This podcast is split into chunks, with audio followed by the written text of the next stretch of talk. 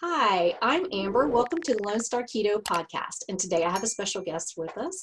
Her name is Connie Nightingale. She is a certified personal trainer, a certified nutritionist, and a bodybuilder. Uh, and also, we can't uh, neglect that she is a mother too. So she is bouncing all these different hats here. So, welcome, Connie. Thank you so much for having me. I'm so happy to be here chatting with you today. That's awesome. Okay, you are known as, okay, let me make sure I said the Fit Farming Food Mom. Yep, that's why, me. why did you pick that? Why is that like something you associate with? Um, well, because my journey really started around food. So that was like a main thing I wanted to make an emphasis on. And we also live on a farm, so I'm super, super busy, and everybody knows me for that. And uh, I'm also fit. So, and I'm also a mom. So, I guess when I was looking for a great, catchy website name, I was like, uh, the Fit Farming Food Mom. And I don't know, that sprung into my head, and that's and that's the long and the short of it. That's what it ended up being. well, it works. But you know what's funny is because when I look at you, the last thing I see is the farming part. you know, know, you know. you you have certain you know images in your mind and you do not strike me as a uh, you know somebody who would live on a farm. That's hilarious. Yeah i was raised on a farm. My mom had dairy goats the whole time i was a kid. We had horses chickens all sorts of crazy things and and when i was an adult i couldn't wait to get land myself and have chickens. I do not like goats so goats are a no-go for us. I was raised around a lot of them and i have don't want to have anything to do with them. But ever since I was a little kid, I've been like a chicken lover, which is kind of hilarious Aww. because uh, and a horses. So we have horses and chickens and ducks here, and um, they I go get my breakfast out of the chicken coop every morning, and it's nice and fresh, and you can't beat that. So Yeah, you know what's funny is I hear so many people really like chickens, and I didn't really get that because to me, I'm like chickens. Okay, I mean, you know, uh, not that I would, you know, want to have them and eat them or something, but to have them for eggs or something, I thought was cool. But they actually have personality. They actually, like my dad has chickens, and they name them, and they, you know, oh well, this one does this, and this one does this, and watch it, they'll do that, and they do, and it's and it's hysterical. And they're not the only people who I've heard that from. I have, you know, people I'm friends with that talk about about their chickens and their personalities. One even uh, like had her chickens come in the house, a couple of her pet chickens in the house with like these little diaper things. yeah, we don't do the diaper thing. That's a little over the top for me, I think. But we do have chickens that come in the house. My kids drag them in the house all the time. We used to have a house chicken her name was the Kickin' Chicken. Uh, she got sick a couple times, and uh, the other chickens wouldn't let her come back into their tribe. And so oh. she ended up having a nice little area in my son's room. It was like a little cage with her bed and everything in it. And she would literally, you'd let her out during the day and then she would literally come to the sliding glass door and wait to be let in at night so that you could pick her up and take her down to her little bed to stay the night. So she That's hung out. We called her the porch chicken. She hung out by the front porch all the time. And if you pulled up in the car, she would be there at the door as soon as you opened it, waiting for you. And uh, yeah, she was an awesome little chicken. So uh, they do have personalities. They are so funny to watch. They are just an entertaining critter. And so uh, I can't imagine my life without those little buggers because they are definitely entertainment. That's cute. Okay, just before we get into the real topic, I have to know why don't you like goats? Oh man. Well, there's a lot of PTSD I got from my farming life when I was a child, but goats are maybe it's because I'm bullheaded and they're bullheaded. Uh, that could be part of it. But goats are constantly getting into mischief. So they are on top of your cars. They're hard to fence. They destroy things. I know when I was a kid, they would get in our house all the time and they'd get into our cupboards and they would like ravage things. And it, they're they're major mischievous animals and i don't that's too much work for me. I don't want to have goats getting into my stuff or climbing on my hard-earned vehicles or whatever it is so uh, or all the work i put into having nice fences in my home and all these things i don't need them eating my landscaping my garden they can just stay away from my house. That's so funny. My dad actually had a goat that whenever you bent over it would butt you in the butt Henri. And my daughter had a friend visiting, and the goat came up and got between her legs. And this, she was like, I don't know, 12, 13, somewhere like that. Got up under her legs, picked her up, and was going to chunk her. it's like stinkers. Yeah. They're cute little babies, adorable babies. But I tell you, we were hiking in Glacier, and I have like this goat not anxiety, but I know what they they can are capable of. And we're hiking in Glacier, and all of these um, mountain goats are following us, and they're literally like two or three feet behind us. And I was like, "Is this thing gonna butt me?" I'm waiting for it to, with its little sharp horns, just get me right in the booty. And I was like, "That thing cannot be trusted." I get it. I understand why for sure. I've seen it firsthand, man. Okay, so let's get down to business. Can you tell us a little bit about what your journey is like? I'm real interested in like what your health was like. Like, why did you feel the need to really get into the the health industry? What led you there? I know you have a backstory, and most of us do, who you know really get into this promoting because we have a very strong reason. So I, I want to know what that is. Well, my journey has most certainly been an evolution and it always will continue to be, right? That's how it goes when it comes to nutrition and health and our our stand on things is going to continuously evolve and morph. And so my journey actually started out with my son who has severe ADHD trying to modify his diet in order to help him out with his focus and stuff. Uh, and we were having so much difficulty and I didn't want him on all these medications and things. And finally, he ended up on them because the healthcare system was like, we're not even going to see him for counseling or anything anymore until he gets on these things. And so I saw this ad in the paper uh, for an ADHD and autism course. And I went to it, and the woman was amazing. And she was like, she invited us to her place. And she was like, we have a food course that we're going to do if you want to join us and we went and it was a food course on the GAPS diet which stands for gut and psychology syndrome. And it talks all about gut health and it being your second brain and it being the link to everything. So i listened to this course and my mouth was like open. I was like man a lot of this stuff is me too. Not just my child but me like the fatigue the bloating the exhaustion all the time. And I used to just chalk it up to being a mom. I was like, well, moms are really, I mean, I'm a busy lady. I keep my plate extremely full. And I was like, oh, it's just because I work too hard. I'm busy. I'm a mom. Moms are supposed to be tired and frazzled, aren't they? Right? You know? And uh, but i started listening to this and i started noticing like a lot of the things with my mood. I had depression. I was mm. i mean i don't know if i was clinically depressed. I don't know what it was. I wasn't happy though. I mean i i wasn't like oh the, the world is wonderful. Uh, that's not how it was. And so i just kind of chalked it up to being a mom and this is life and it's hard and you just deal with it right? Um, so we changed our diet. I came home i told my husband i was like you know we're going to completely we're going to do this. Like this is going to happen. And he was like are you kidding me? No freaking way. And he's pretty open to just about everything. And he was like no nope this is crazy. And it's going to cost so much money and you're crazy.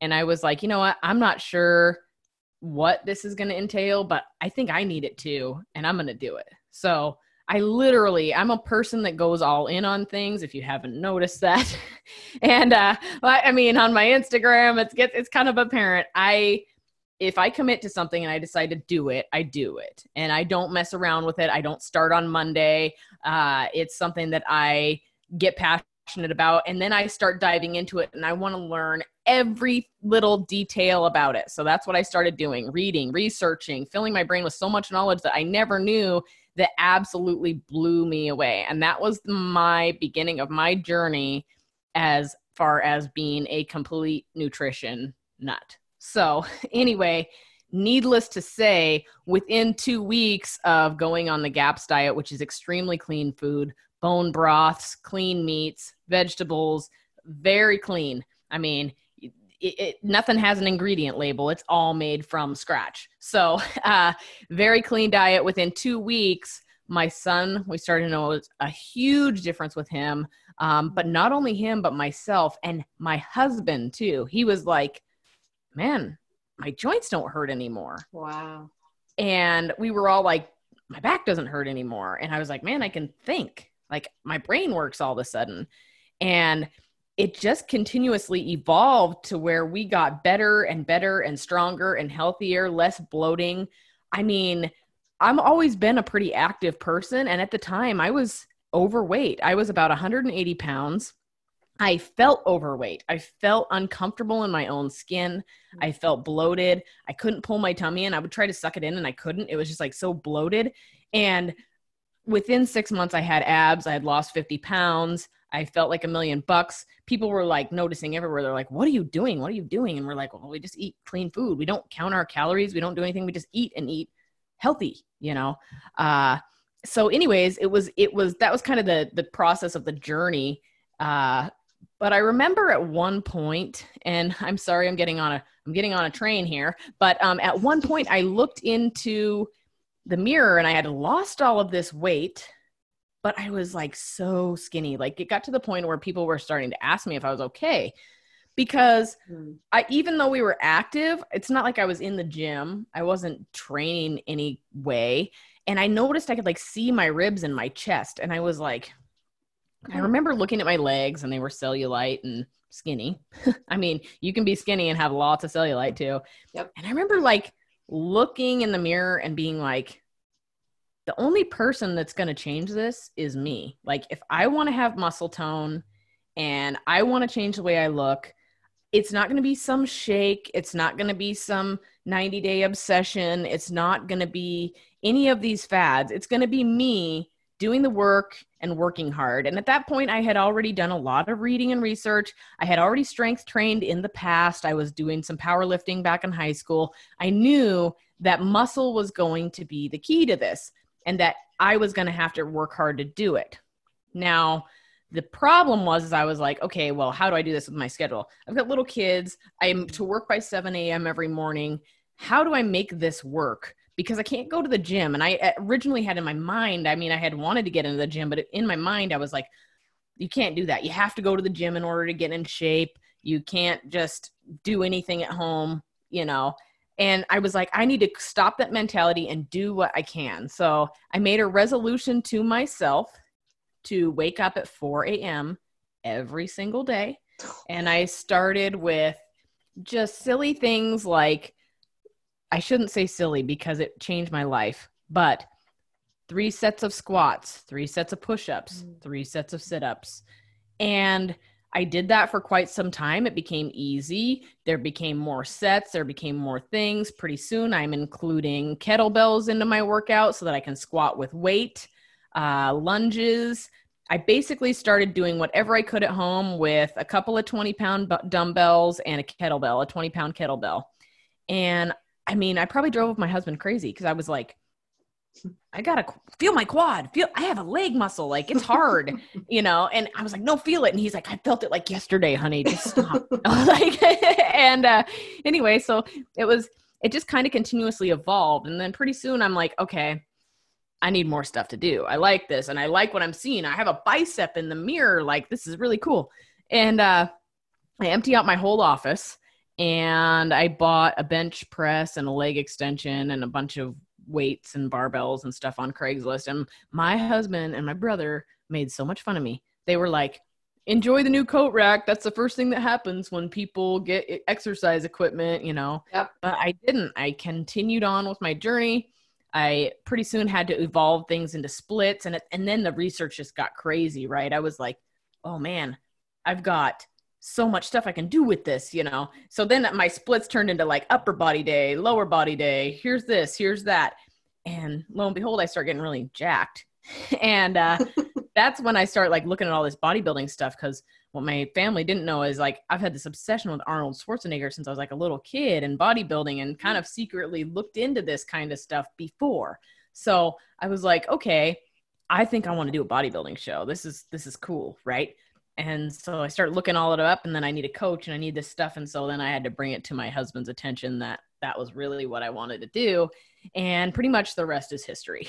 So, wow. Uh, and my, my original bodybuilding coach, she was like, Connie, you're so good at form and you're so into this. Uh, I think you should be a personal trainer. And I was like, no, that's not for me. I don't want to be a personal trainer. I don't, you know. And she's like, no, I really think you should. And I said, no, I like nutrition.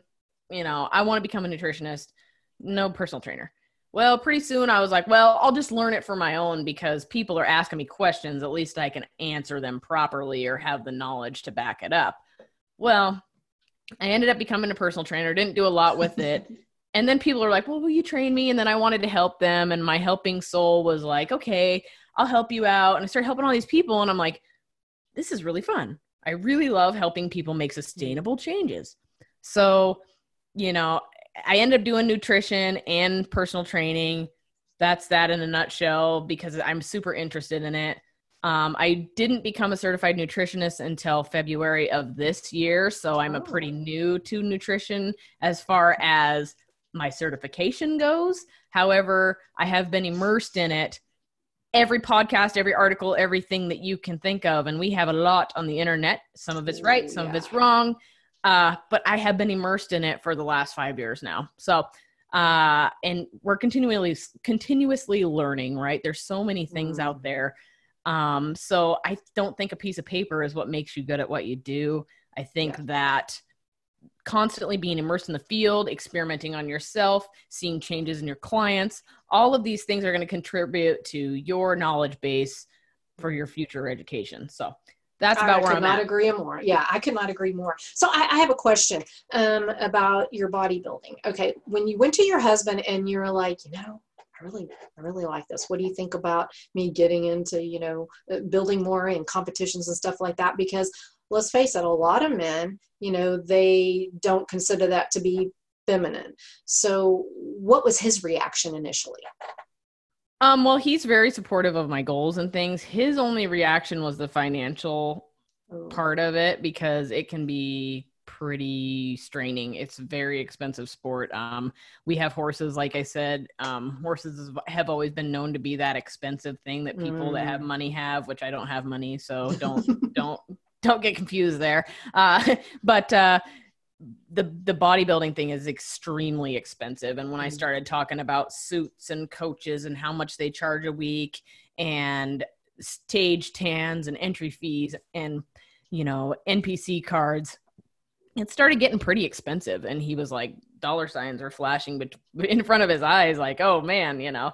Uh, and then you know other than that he was pretty supportive. And uh, his biggest his biggest concern was that he knows that I go all in when I do stuff. And he was like, listen, mm-hmm. I don't want you to compromise your health for this either. So that was the biggest concern with him.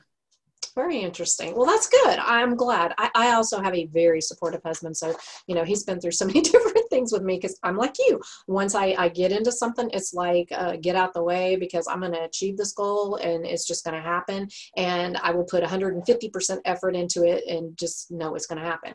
And so he's, he's very aware of that. Um, okay. So you were diagnosed with Hashimoto's. Is that correct? That is correct. Yes. Could, could you kind of uh, talk a little bit about that? Because that seems yeah. to just be such a big subject right now, and it's it, it just amazes me how many people are now that they know so much more about it are being diagnosed. Absolutely. Um, so the funny thing is is back when we were trying to conceive my daughter she's now six years old i couldn't get pregnant and i literally just gave up on getting pregnant i was like no this can't happen right uh anyway, uh, since then I've always also been diagnosed with PCOS, which you may or may not know. So I'm an, I'll add that. I didn't know that. There. Um, but you know, to me, I, I, I don't think I don't think people are stuck with P- PCOS. Mm-hmm. I think that is something that can be heavily influenced by diet, stress, sleep, lots of things mm-hmm. like that. So mm-hmm. um, basically, it's hormonal dysregulation. So, uh, but anyway, back to I was having all these problems, and this was before we changed our diet, right? I was having all these problems, and my heart would race, and crazy things would happen.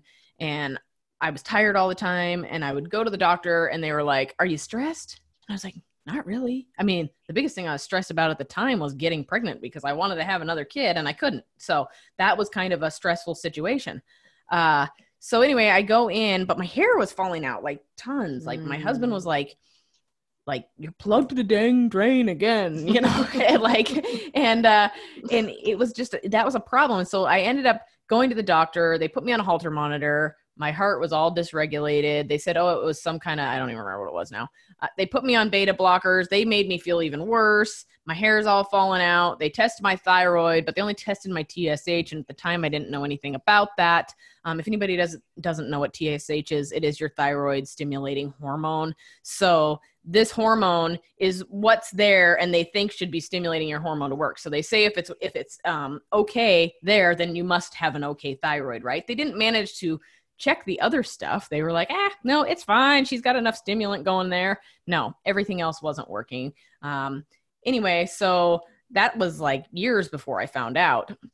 And uh, during my first bodybuilding show i literally could not lose weight. And to step on stage, you have to, and I mean, I know I just said I was super skinny, but if there's a big difference between super skinny and single digit body fat, we're talking your skin gets paper thin, every vein shows. It's really crazy stuff.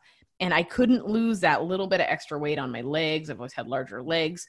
I could, we tried everything. And I think my coach secretly thought that I was cheating on my diet or something. And my calories just kept going down, down, down, down, down, down because which I knew was wrong, right? Because mm-hmm. here I, mm-hmm. I am a researcher and I was a little mm-hmm. scared about that, but she's a professional, so I was trying to follow her advice. So calories are going down, cardio is getting crazy, still can't lose weight. What's going on here? Um, anyway, I get done with that show and um, I start to gain weight really rapidly again, which is what happens to me every time I stop working out or dieting. So I was kind of mm. stuck in this like rut and so I was constantly having to work out aggressively and eat aggressively and all of these things. And um, so what I didn't know is that the reason I when I changed my food, that also helped my Hashimoto's out. So uh, but the problem is is yes, I'm eating the correct food to support my Hashimoto's. However, there's a lot of other things that go into that as far as stress and rest and all these things.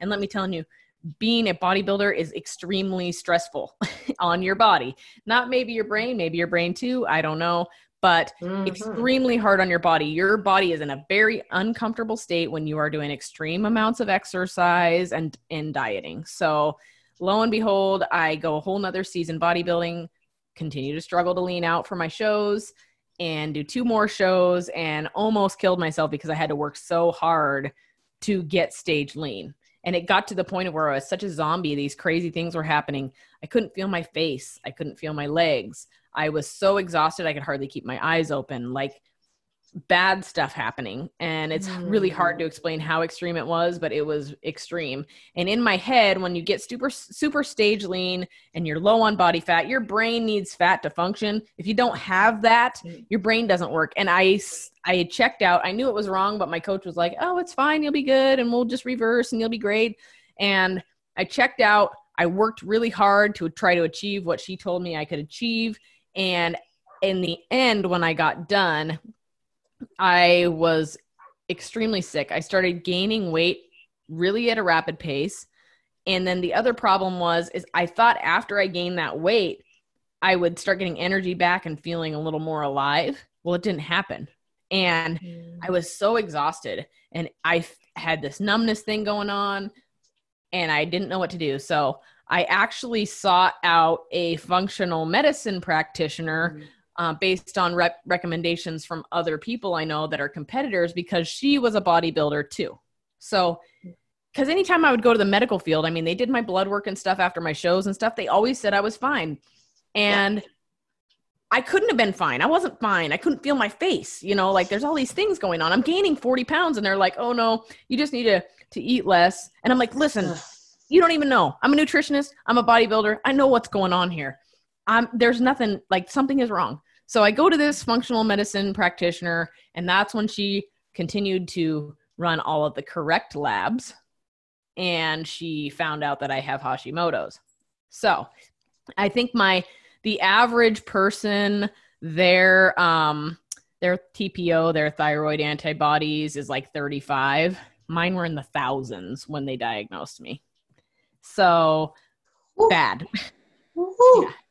Yeah. How so, long did it take from the time that you knew something was not right and you had the initial test done until you were diagnosed? How long of a period was that?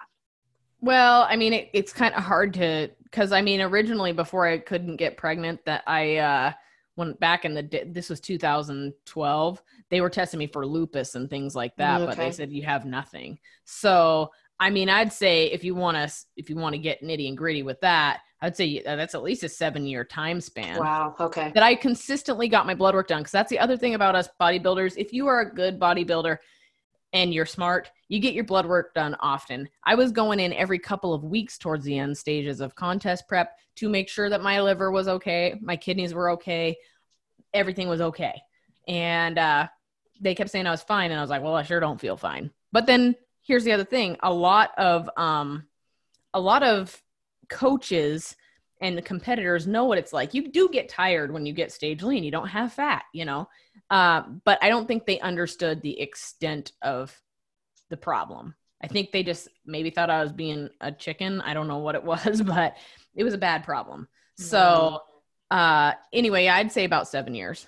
Dang, yeah, I, I hear that often where you know you get they get the typical test and it's like oh your thyroid's fine and then years later after all this needless suffering uh, then all of a sudden it's like oh you got Hashimoto's. And it's like, oh, thank you. So I've been thinking I'm wacko because you're telling me I'm fine and I'm not. Yeah, I, I just think that's really sad that, that, you know, but I think more doctors are, are kind of opening their eyes a little bit more to that. So hopefully we'll see that change a little more. Or we're getting more knowledgeable and we will actually ask, ask, ask for that. So, you know, that specific test where you can know, not just the basic stuff. Right. And here's the other thing that you brought up is you feel like it's becoming a more and more common diagnosis. Mm-hmm. I think you are absolutely correct. It is becoming a more co- common diagnosis, just like other things like autism and Alzheimer's mm-hmm. and cancer and all these things are growing.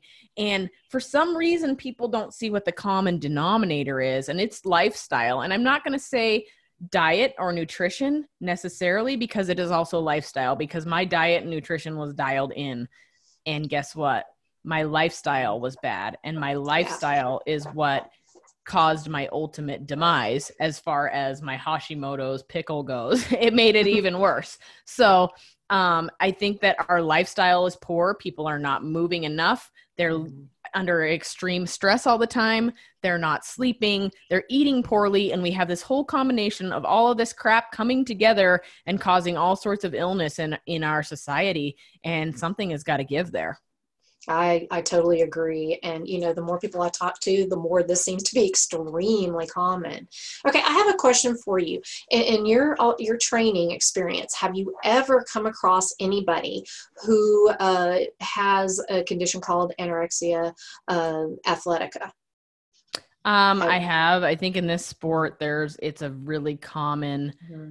thing where people aren't just not eating; they're ex over exercising. Mm-hmm. They're they um they think that I mean, they can be stick skinny, myself included, and I did not have an, an eating disorder, or I, I could have potentially.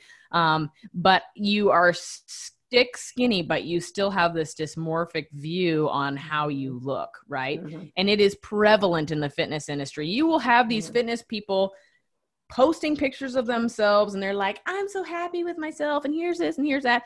And they, on the inside, are the most crushed, dysfunctional people out there many fitness people and but everybody wants to worship them or idolize them for some reason by on how their body is and it's it's one piece of the fitness industry that really bothers me. They think that you you have to be have a shredded six pack and stuff in order to be successful, which is totally wrong. And there's so many people out there that are trying to do these things and they end up with a, a severe eating disorder. Yeah, and the reason why I ask that is because that is something I dealt with. I've had pretty much every disorder you can imagine, and that is one of the ones. And I didn't realize I had this disorder till uh, years later, um, when I I was one of those gym rat kind of people where I was in the gym six days a week, five, two to five hours every day um, for the six days. I would do uh, free weights, you know, the machines, like lots of cardio. And when I was at home, I was always jumping up and down on on this little stair thing every commercial. I was running up and down the hallway. Ridiculous, absolutely ridiculous. It was like I was afraid to even sit still for a second. So I know I had that disorder for sure.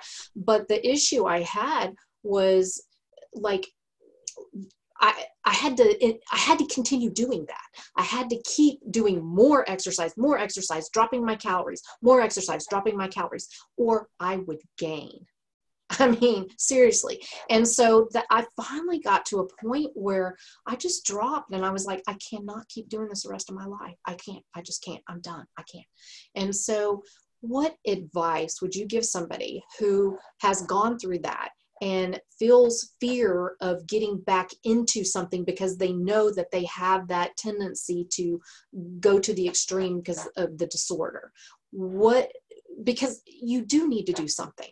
And like me i've I, i'll be honest with you i've got the diet thing dialed in but my uh you know activity part sucks completely sucks. And a lot of it is the fear in my mind because i don't want to go back there I don't want to be that person again. And so I'm scared and I don't know, you know, I mean, yeah, walking, I did that. That's all fine. That doesn't bother me. I, you know, I can do that without, you know, that me in the back of my head. What can you tell somebody like that? Absolutely. Uh, so the thing about this this is is that the fitness industry has put it out there for all of these people struggling to change their body composition that more is better and if you want to look a certain way or feel a certain way or do whatever you've got to do more cardio more lifting more dietary restriction. And so we are almost programmed on a daily basis like looking at social media looking at the internet to do more and more and more. And our bodies are not meant to do that. Uh, our bodies are meant to totally just do things in a certain way. And like our metabolism like you were saying and i have struggled from the same exact thing is when you do more and more and more and more when you back it off your body's like oh thank god i got to store some stuff real quick because i'm going to be in deep trouble. This lady's going to start hammering on me again. It's a big problem right? Yeah. so to somebody like you or any others that may have struggled with that this is what i have to say. Cardio i mean if it's a great outlet for you then maybe maybe set your limits ahead of time. Know what your parameters are. I think that's a really great place to start. So make your schedule and say, this is my what I'm going to do. I'm not going to do over this. Cuz I'm an overdoer myself. I completely understand. I'll say I'm going to ride 30 miles on my bicycle and I ride 60. it yep. happens. Like yep, yep, you need to set your parameters ahead of time. Also, strength training go into it from a different outlook. You're not trying to change your body. Strength training has so many other benefits especially for you. We were talking off camera about you're having a hormonal shift in your life which happens mm-hmm. to women as we age. And the thing with that is is the more lean mass you have the more balance in your hormones you're going to have. So at your age especially things start to happen. Your hormones change your bone density changes it's yeah i know fun stuff right? It's very very important for you to start strength training. And it's a scary thing for people that struggle from the same thing you struggle from because they're like i want to get back into this but i don't want to get crazy with it. But think of it as a different thing. We're not thinking about body composition here. We're thinking about bone density. We're thinking about lean mass. We're thinking about supporting our hormones so that we don't have to take osteoporosis medications. We don't have to have problems down the line I mean, how about sarcopenia? People start to age, they start to lose mm-hmm. their their their yep. muscle mass. They start along with your muscle mass, you start to lose all sorts of other things. You start to lose your balance. How many elderly people do you know they start breaking things? They break their hip. That's mm-hmm. like a mm-hmm. really common one because they've lost their balance and they've lost their their way to st- you know stabilize their body so then you add the bone density into there these are all things that can be greatly helped by maintaining lean mass. And then it also helps your your your metabolic processes, right? So so the more if you're one of these people that are worried and I'm not trying to this could be a bad way to formulate this, but if you are concerned about how much weight you're losing or you want to lose weight, the more lean mass you carry, the more calories your body naturally is going to burn just doing nothing. Whereas cardio, cardio can be stressful to your body um, for me. And I know I'm saying this with an, a caveat here because I'll, I'll, catch up on that in just a moment. Uh, cardio can be a little bit stressful to your body. Um, your body with cardio, um, I guess I could put it this way. With cardio, your body wants to make itself as light as possible in order to achieve that goal faster. So you're actually going to mm. start to lo- lose lean mass. And I've heard sure you've heard the saying skinny fat. A lot of people mm-hmm. that get too crazy with intense exercise, they get skinny and they don't have muscle tone either because their body's like, I don't want to have that. That's too much to support. So um, there is a, a happy balance there. Walking, hiking, other activities. Um, that's great for nature bathing, being outside, uh, getting sun, vitamin D. These are all wonderful ways to um, get out and be active, but definitely lifting weights is an extremely important thing for people, especially women, because our hormones shift as we age.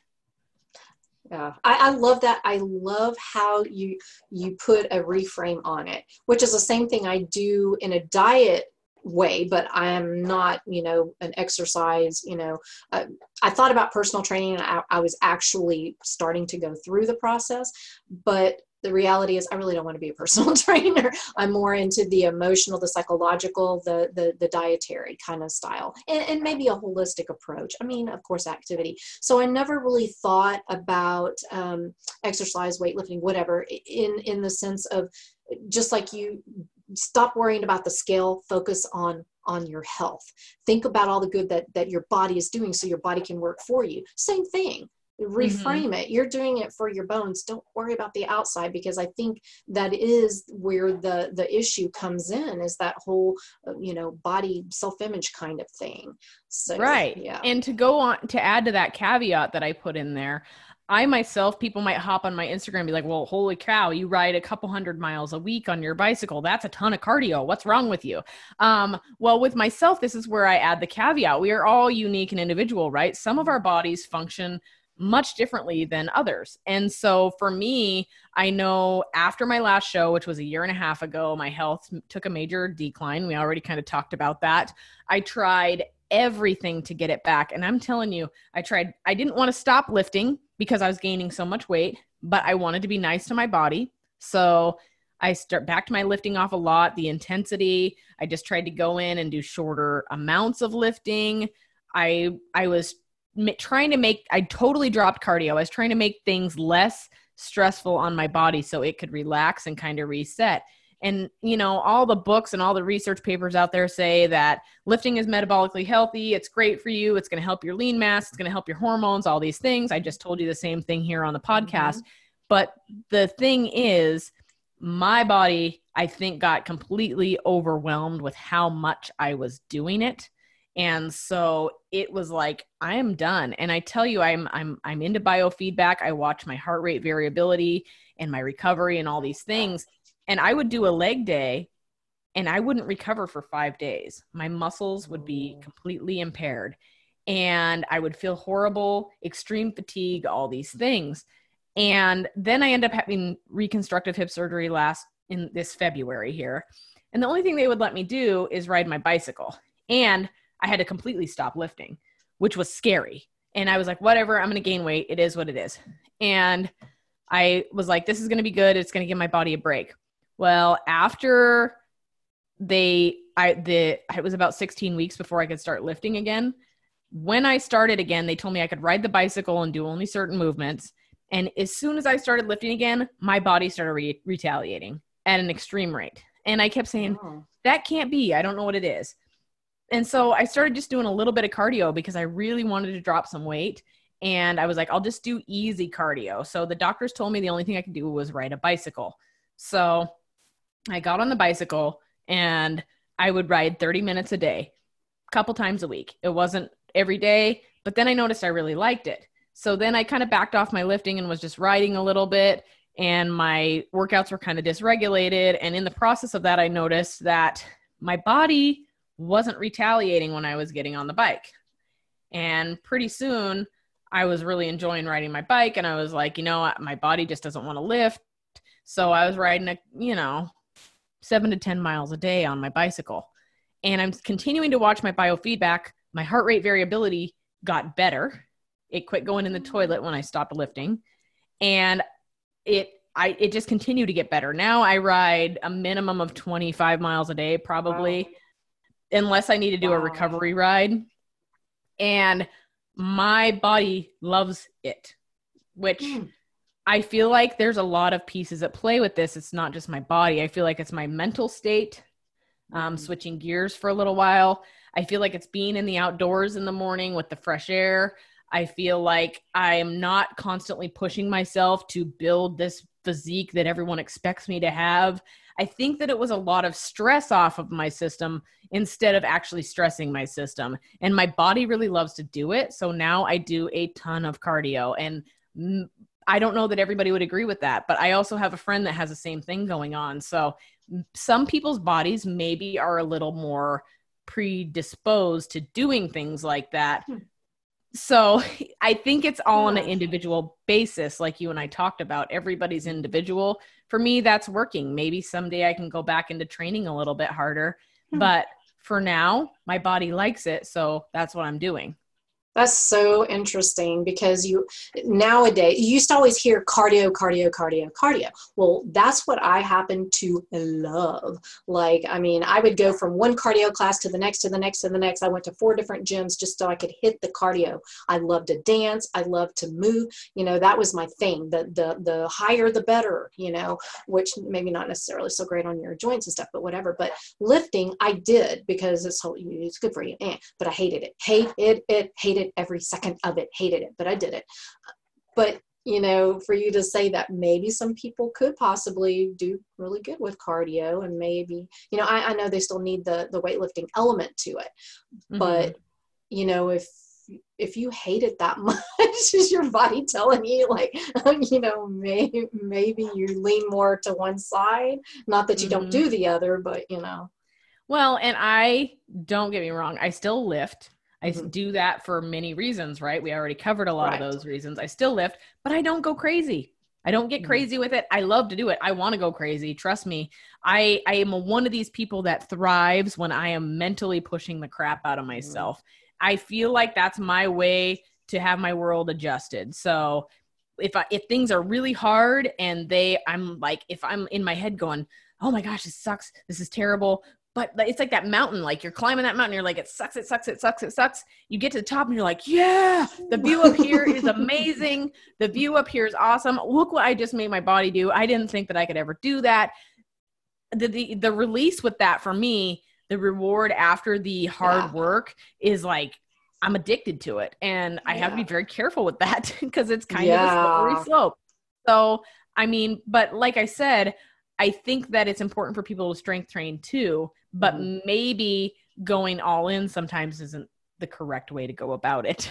Yeah, yeah. I I really enjoyed like how my body changed, you know, w- with the, the, gaining more muscle and the the looking more fit, and it, it it, you're right. It does feel good to accomplish something. As much as I absolutely hated it, it, it's still, you know, afterward, I'd be like, that looks kind of good, you know, or hey, I feel good, or hey, I can lift this or do this or whatever that I couldn't do before. So, you know, it, it, it does make a difference for sure. And, and it's a lot mindset too, you know, and and at that time I, I was able to even though i disliked it i was still you know i would try to make it fun and i usually worked out with a friend which made it a lot of fun too because we would just laugh at each other you know? We would do silly stuff and we were like oh my god. So it made it fun so it was all good. But you know now i'm just like yeah yeah but i know i need to to strength train. Yeah, well and then here's another thing with this. Um a lot of people as they age they get afraid of the gym and they think that oh you know people that are older they don't go there and things. There are a lot of other training oh, yeah. modalities out there that are healthy. I mean, I know a lot of people, there's more and more research out there um, that is supporting blood flow restriction training, which with blood flow mm-hmm. restriction training it's easy you can even do a body weight exercise at home and by basically what it is is it's a band that goes around a certain area in the in the muscle group like legs it would be like upper quads or below your shoulder and what happens is it kind of fakes your muscle out, right? Because it traps all that blood and lactic acid in mm. when you're doing this mm. training and your your muscle thinks it's been fatigued, but really you haven't done anything too crazy. You're just doing light weights and kind of getting it pumped up. And when this happens, your body starts to release all these wonderful hormones like and growth hormone and which is the fountain of youth and all of these things. And so they're learning more and more that that people like especially people over 60, I mean they're using it over in Japan a ton. It's called Kaatsu in Japan, but they're learning that people that are aging are able to use this modality continue to keep their muscle and their strength and thus improve their health immensely. So there are modalities out there for people in every form of strength training. You just have to find them. That's fascinating. I've never heard of that. My mom is 74 and she used to go in the gym a lot too, but she ended up with a breast cancer and just one thing after another. And she hasn't been back. And then, of course, you know, with all this stuff going on, she's high risk. So she kind of doesn't do that. But that might be something to look in with her. That's, that's fascinating.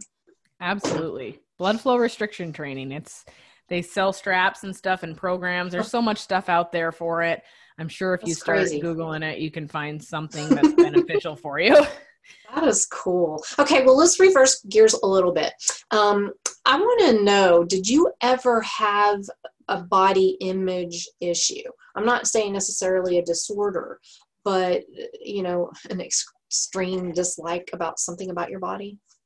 Um, well, yeah, I mean, I guess basically my whole life I've had this, and this is another thing, right, that we could kind of add in here is I have had this thing about my body my whole life, and I don't know what it stemmed from necessarily. Um, I think naturally, honestly, as females, we all get this certain image given to us mm-hmm. from a mm-hmm. very young age. Like, even you think about it, shampoo bottles and products, they're all like fine and beautiful and this and that. like, everything is advertised to you as something that you have to have in order to be gorgeous and and i always had this picture in my head of i don't know what it is maybe it was like a Baywatch babe or something like that what you should look like, right? Yeah, exactly. That's totally it. And they yeah. always had that little the one thing that like sticks in my brain is like on their side booty, they had this like perfect like toned dimple almost. Oh, I know what you're talking about. Yeah. Yeah. Like where the muscle got yeah, yeah. Yeah. And I was like, man, I, I need to have that. And from so from a young age, I I was like dieting. I, I swear I I can remember being like 13 and going on the Atkins diet when it first came out and uh or slim fast. I was doing I can't believe this. I, I my nutritional like this is what I mean about evolving, right? You're doing what you think is right and then it just uh-huh. continues to change. But I remember after I had my son I wanted to lose some weight and I was on the slim fast diet freaking Slim Fast? Are you kidding me? That's got so much crap in it. You know, Slim Fast and Special K, and I would only eat a thousand calories a day because that's what everyone recommends yep. to you. Yep. And now I'm like, oh my god, I was batshit crazy. I know. I totally screwed up my metabolism. Totally yes. my metabolism with that. Um, but yeah, so I have had a body image thing my whole life. For me, it has been my legs. My legs are huge. I have huge muscular legs. I've been active my whole life. Rodeo, dirt bikes, you name it, farming like I have huge muscular legs and a big huge butt. And at the time, booties weren't in. They're in now. People like, sweet, you got a nice booty. Um, no. Then it was like they wanted you to be tiny, like you needed to be a size zero or whatever it is. And so in high school, I started lifting weights, and I thought this will make me tone and look like that Baywatch babe, right? No, my legs got bigger and bigger and bigger. and I, I mean, I had stretch marks on the insides of my thighs, and I was like, this is ridiculous like I should be losing weight. What's going on? I didn't realize there were other pieces to this. And that this is how I am built. Genetically, I am gifted in the leg department as far as size goes. you know, the other thing is, is there I have a lot of cellulite, a lot. And I thought if I got fit that I would get rid of it. But it's just something that runs in my family. And I thought that if I got totally skinny and bodybuilding ripped, it, I would get rid of it. No, when I'm like single digit body fat, I still have a ton of cellulite. And uh, listeners, buckle up for this one because this is going to be a shocker for you. But when I was prepping for bodybuilding shows, I would be single digit body fat. And you think I would be this shredded beast and not have an ounce of cellulite? No, I had a ton of it. You know what I had to do to get rid of it? Not drink water for several days. Whoa. Who can maintain that? That's not real. That's completely fake. You know, that's dangerous. I'm lucky I didn't have a freaking heart attack. I mean, my coach had me sweating like double layer cardio drenched sweat to get the water, the subcutaneous water out so that I wouldn't have cellulite on show day. So, mm-hmm.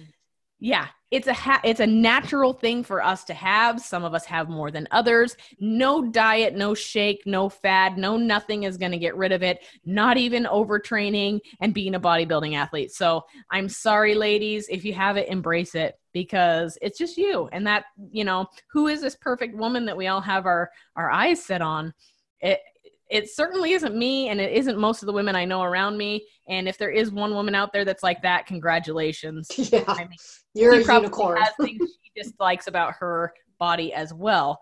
And I didn't realize all of this. It took this bodybuilding journey to realize that no amount of weight loss or training or whatever you do is going to make you happy.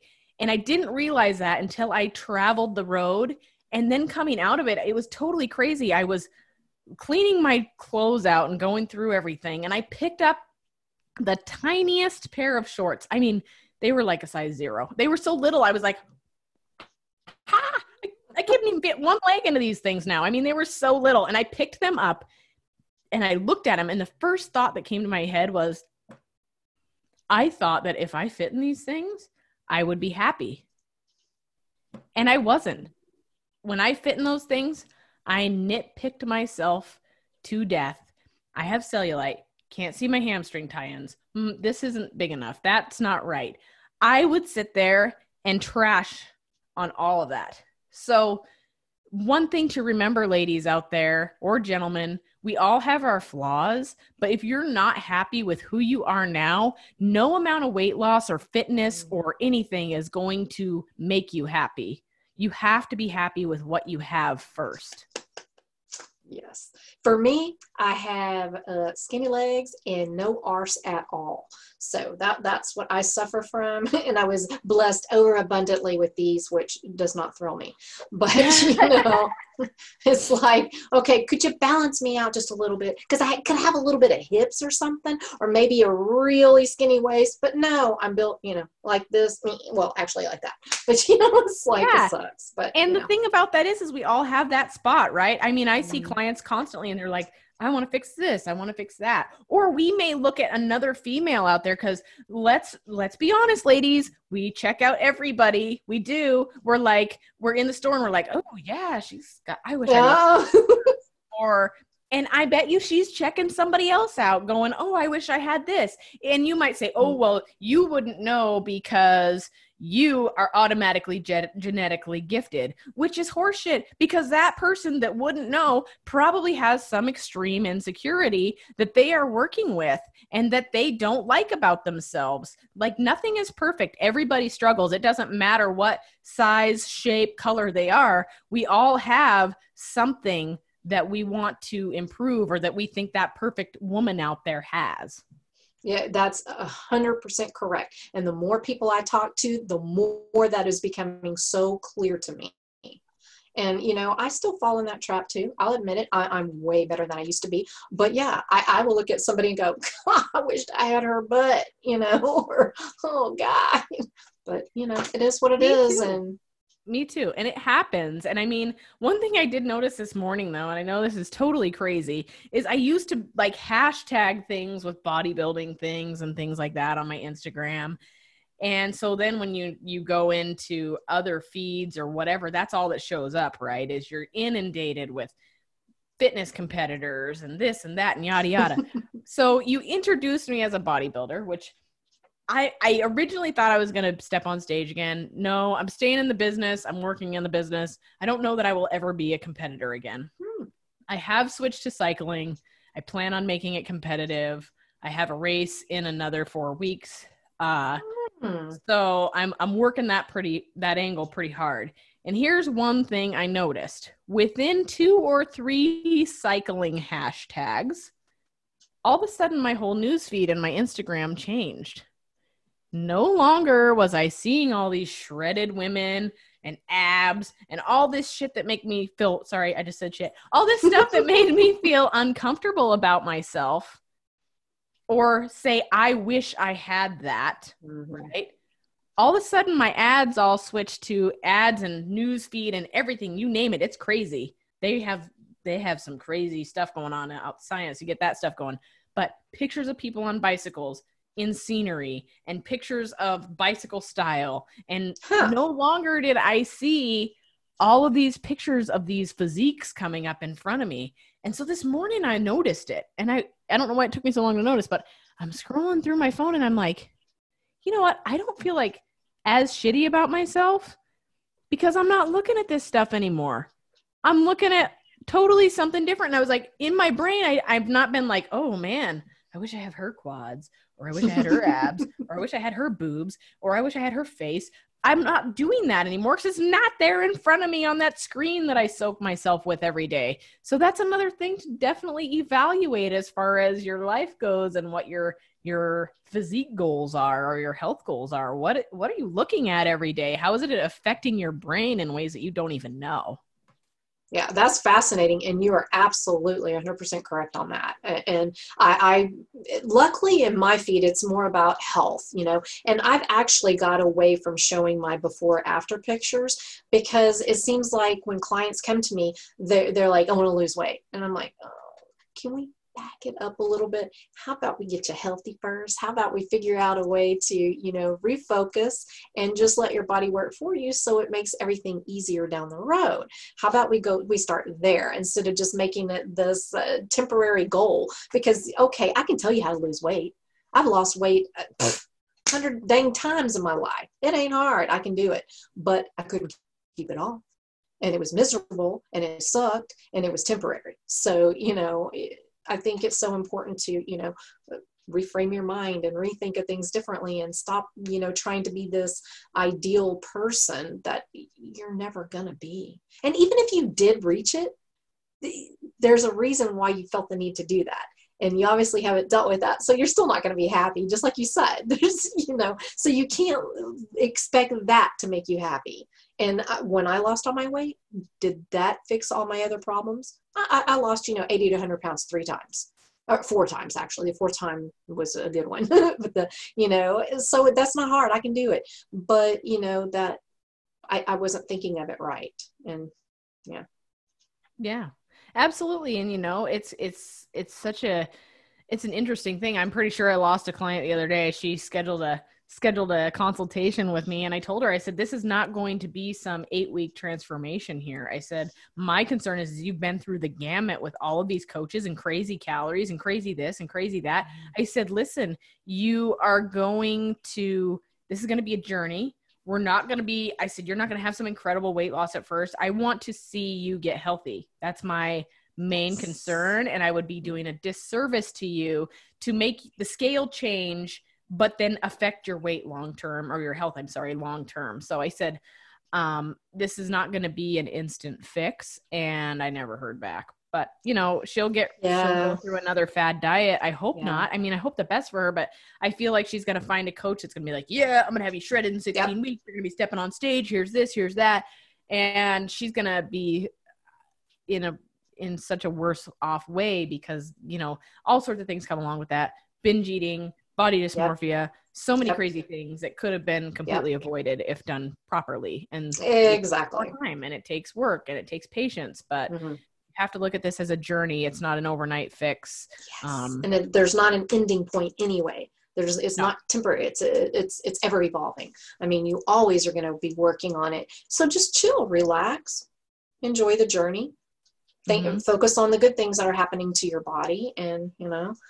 Okay, we are out of time. I, there's a couple of things I didn't hit on, but that's okay that I wanted to ask you. But if you could give some advice to, okay, say to a woman uh, that would help them uh, in their journey to better health, I guess you'd say, what would that be? I would say stop focusing on the number on the scale and start focusing on how you feel. Like, and give yourself grace you don't have to go in there and throw down some crazy ass workout every day or I mean, there's so many things I see it too like I said, too much dieting, too much training. Give yourself some grace and realize that we all start at a very small place and that small place is the, is what makes all the difference. And I know this might sound crazy, but I can't tell you how many times I've wanted to go back to that place where I was doing three sets of squats a day, three sets of push ups, because in that place I was healthy, my body was happy, it was changing, it was mm-hmm. thriving. And I had to push it beyond that limit in order to learn that that's really unhealthy, unfortunately. Uh, but I wish so many times I could go back to that spot where I was doing things basic and I was um, seeing major results from it. So, I mean, throw away the scale, start going by how you feel. It's not all about how you look. I know we want to look a certain way. A lot of it is on the progress that you make. Take progress photos if you have to. It's the progress that you make. It's the this changes in your strength the ability to have cognitive function when helping your family because you no longer feel like a bloated fatigued mess. I mean it's all about how you feel and your health because that is more important than anything. That's awesome awesome advice. I love that. That's probably going to be the clip. no problem. I love it. I mean, seriously, it's so and I I hate to be this evangelist about these kind of things, but because people are like, "Oh yeah, easy for you to say. Look how you look." But I don't I mean, I have uncomfortable moments too and there's days where I mean, I step on the scale and I'm like I'm like, "Oh my gosh, I haven't lost any weight." And it happens and it's easy to use that as a tool because we've been programmed that that's that is the, the end of things and the do all and the end all of, of your success and it's completely wrong. It's totally wrong. How do you feel? How do you feel? Like can you help your family? Can are you going to stay healthy for a long time and have longevity and be able to run and play with your kids and and take care of people and and bend over and tie your shoes when you're older? These are all really important things that we need to consider Absolutely. I could not agree more. It only took me 40 years to figure that out. But hey, better late than never, right? And that's Absolutely. why I do what I do. That's why you're doing what you do. So people don't have to go through it for so long. And, Absolutely. And you know, learn from our mistakes. So mm-hmm. definitely. Thank you so much for, for coming on this show, Connie. And uh, subscribe and follow Connie. I will have all her information below. It, has been a, a very informative and fun time and awesome. I really appreciate it. Thank you so much. Thank you so much. Bye.